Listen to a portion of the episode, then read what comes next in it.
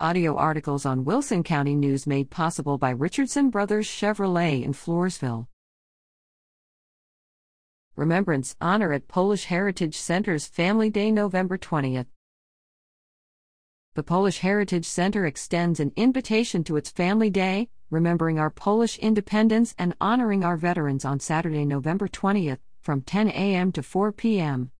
The day will include hands on activities and educational exhibits at the center, located at 13909 North FM 81 in Panna Maria.